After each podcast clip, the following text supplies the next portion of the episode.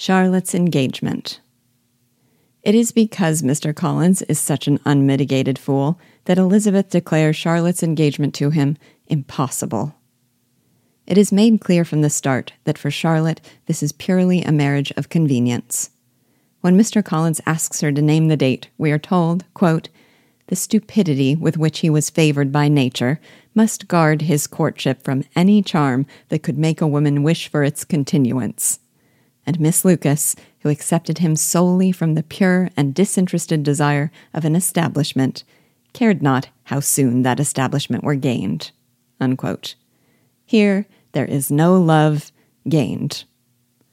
And yet, though Charlotte too thinks him a fool and harbors no illusions that he has any real regard for her, even upon reflection, she experiences no regrets.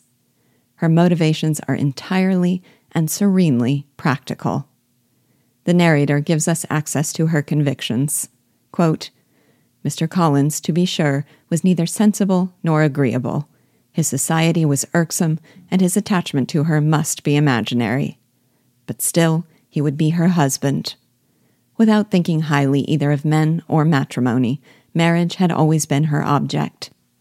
It was the only provision for well educated young women of small fortune, and however uncertain of giving happiness, must be their pleasantest preservative from want.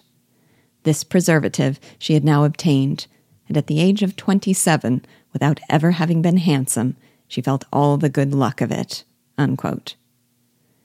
Despite her own serenity, Charlotte fears facing the disapprobation of her friend, and it is one that is quickly forthcoming. Before Elizabeth is able to gain her composure, she lets loose a very indignant and candid reproach. And even after she suppresses her feelings enough to offer Charlotte hopes for her future happiness, she remains privately unreconciled to the match. But are we to sympathize with Lizzie's passion or Charlotte's practicality? Personally, I think the article I quoted at the outset captured the point well. To the extent that the society surrounding them is a given, we see Charlotte indeed as having no choice. She has not the luxury of being romantic when her survival depends on her being sensible. Her arguments are convincing because they proceed not from a weakness of character, but an acceptance of circumstances. But in the character of Lizzie, Austen is able to express her displeasure with those social norms that are so painfully constraining. She's able to express a thirst for rebellion and desire for risk that pushes back against those boundaries.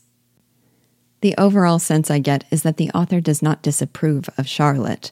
She longs for a better world. She accepts that marriages of practicality are inescapably necessary, but she cannot help but imagine what life might be if they weren't.